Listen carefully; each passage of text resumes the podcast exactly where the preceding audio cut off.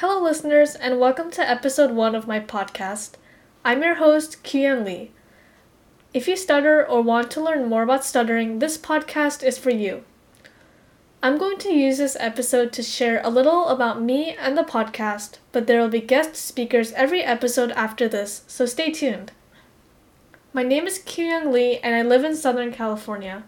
I'm currently 16 years old and a junior in high school. I started to stutter when I was about three. My stutter, my stutter got a little better in around ninth grade, but it hasn't completely gone away.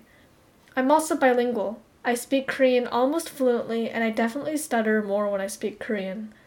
If you're not quite sure on what stuttering is, stuttering is a speech disorder that causes people who stutter to involuntarily affect their speech. Roughly 3 million people in America stutter. Stuttering is different for everyone, but most people experience one or a mix of these types. Some people repeat syllables or sounds in a word. For example, this might sound like, I ate a b- b- b- b- banana. Some experience what is called blocking, which is when they are unable to speak at all. This commonly happens to me, and it might sound like, I ate a banana. People may also change their wording to avoid stuttering, such as, I ate a b- b- piece of fruit. Still, you might not even know that a person has a stutter. Chances are, though, you probably know someone who stutters. Stuttering often starts as a child, and some people grow out of it, and some people don't. The exact cause of stuttering is still unknown, but g- genetics sometimes plays a role.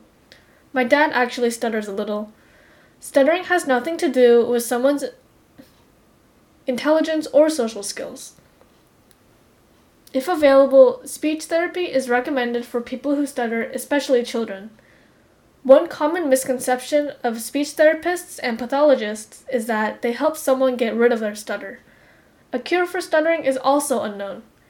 Instead of making the stutter disappear, speech therapists help people gain some control over their speech as well as let them know that it's okay to stutter.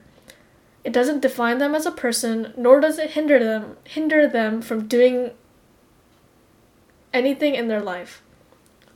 For the vast majority of my life, I was really ashamed of stuttering and didn't want anyone to know that I had one. I spent my whole life outside my home trying to hide my stutter, and reading out loud in class was a nightmare to me. I dreaded the awkward pauses of silence between conversations when I would be blocking in front of someone. Also, I tend to talk fast, so combined with my stutter, it was hard for people to understand me sometimes. However, as I got older, I truly realized stuttering was a part of who I was. At a certain point, I would ask myself, if I was able to make my stutter go away, would I want it to? And I realized I didn't really know the answer to that question. Stuttering made me realize that I shouldn't take for granted being able to turn the thoughts in my head to words that I can speak.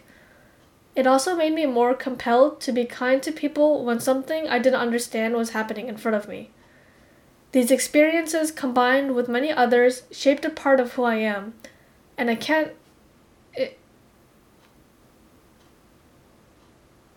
imagine what I would be like if this had never happened to me.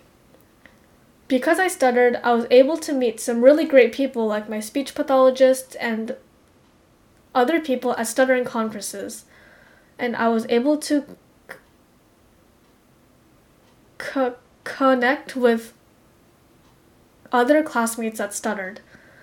A part of why I wanted to start this podcast was the surge in mental health awareness in recent years. It was relieving and consoling to see schools, communities, and the media take more notice in mental health, especially in teens. Although mental health disorders and stuttering are slightly different topics, I couldn't help noticing that stuttering still stayed practically unspoken in the public after all this time. In future episodes, I want to cover a lot of topics, especially stuttering in teens. With stories, advice, and information from people that stutter and from professionals in the field as guests on the podcast, I want to spread the word about stuttering and how it's okay to stutter. This is the first time I've ever hosted a podcast, so this is pretty new to me. Thank you for listening to episode 1.